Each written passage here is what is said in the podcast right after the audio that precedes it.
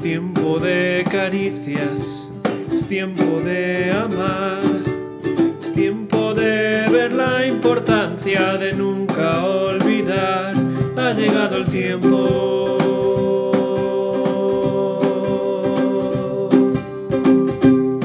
Por eso Companion quiere compartir contigo el pan de Dios para tu alma. Salmo 107, versículo 9.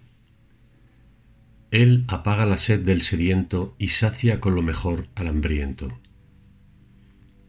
Yo soy una de esas personas que casi nunca tiene sed. Mi padre era igual.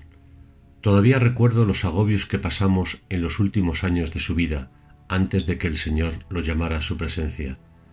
Nos pasábamos el día intentando que bebiera un poco y no había forma, ni agua, ni zumo, ni nada. Ahora que yo ya he llegado a cierta edad, me encuentro con el mismo problema.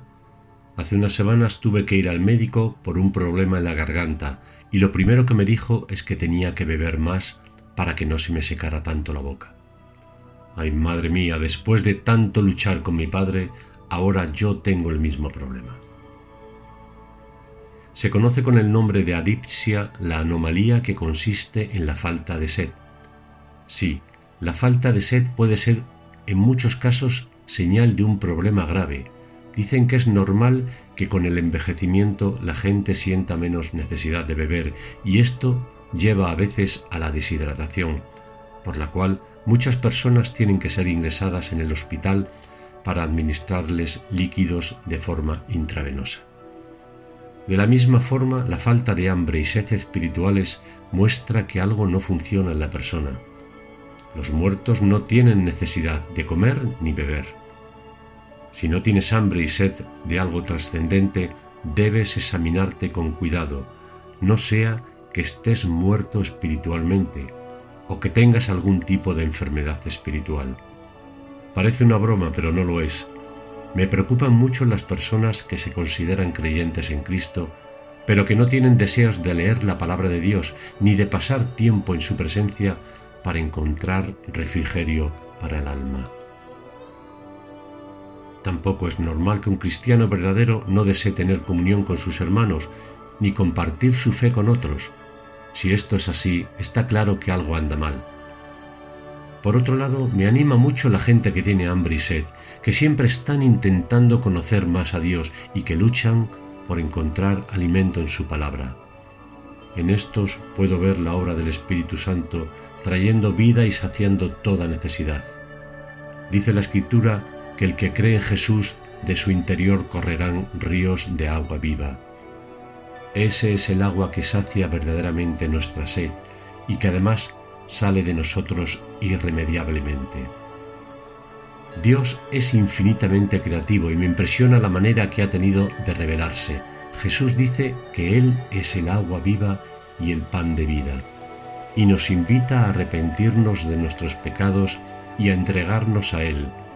Como recordatorio de ellos se nos hace partícipes de su cuerpo y su sangre, representados por el pan y el vino de, de la Santa Cena. Jesús quiere calmar nuestra sed y saciar nuestra hambre. Podemos intentar llenarnos de los alimentos que nos ofrece el mundo y seguir hambrientos y sedientos como Jesús le dijo a la mujer samaritana o podemos comer y beber de él y dejar satisfecha cada día nuestra hambre y sed de trascendencia, de valor, de amor y de seguridad. Señor, tú eres una fuente inagotable cuya agua salta para vida eterna. Quiero acercarme cada día a beber y a comer tu palabra hasta saciarme del todo y aún recoger los pedazos que me sobren para ofrecerlos a otros.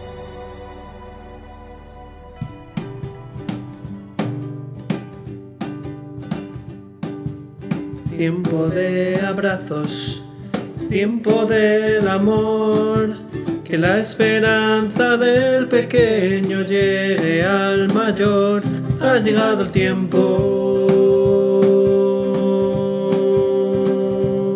Y ahora, el abrazo de companion a los mayores en años y jóvenes de corazón.